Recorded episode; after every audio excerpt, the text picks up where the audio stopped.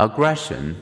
How does psychology's definition of aggression differ from everyday usage?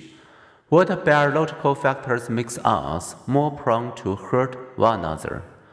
Prejudice hurts, but aggression often hurts more. In psychology, aggression is any unwanted behavior intended to harm someone, whether done out of hostility or as a calculated means to an end.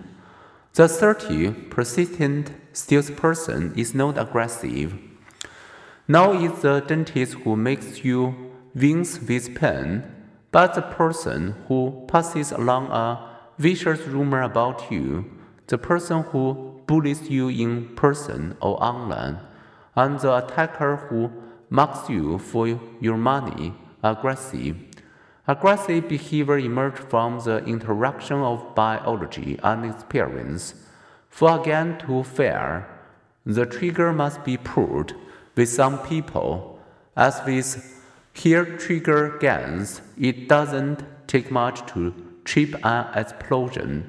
Let's look first at some biological factors that influence our thresholds for aggressive behavior, then at the psychological factors that pull the trigger.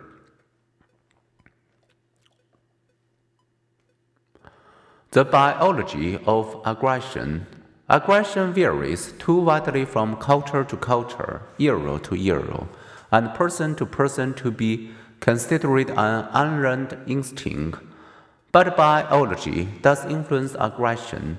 We can look for biological influences at three levels genetic, neural, and biochemical.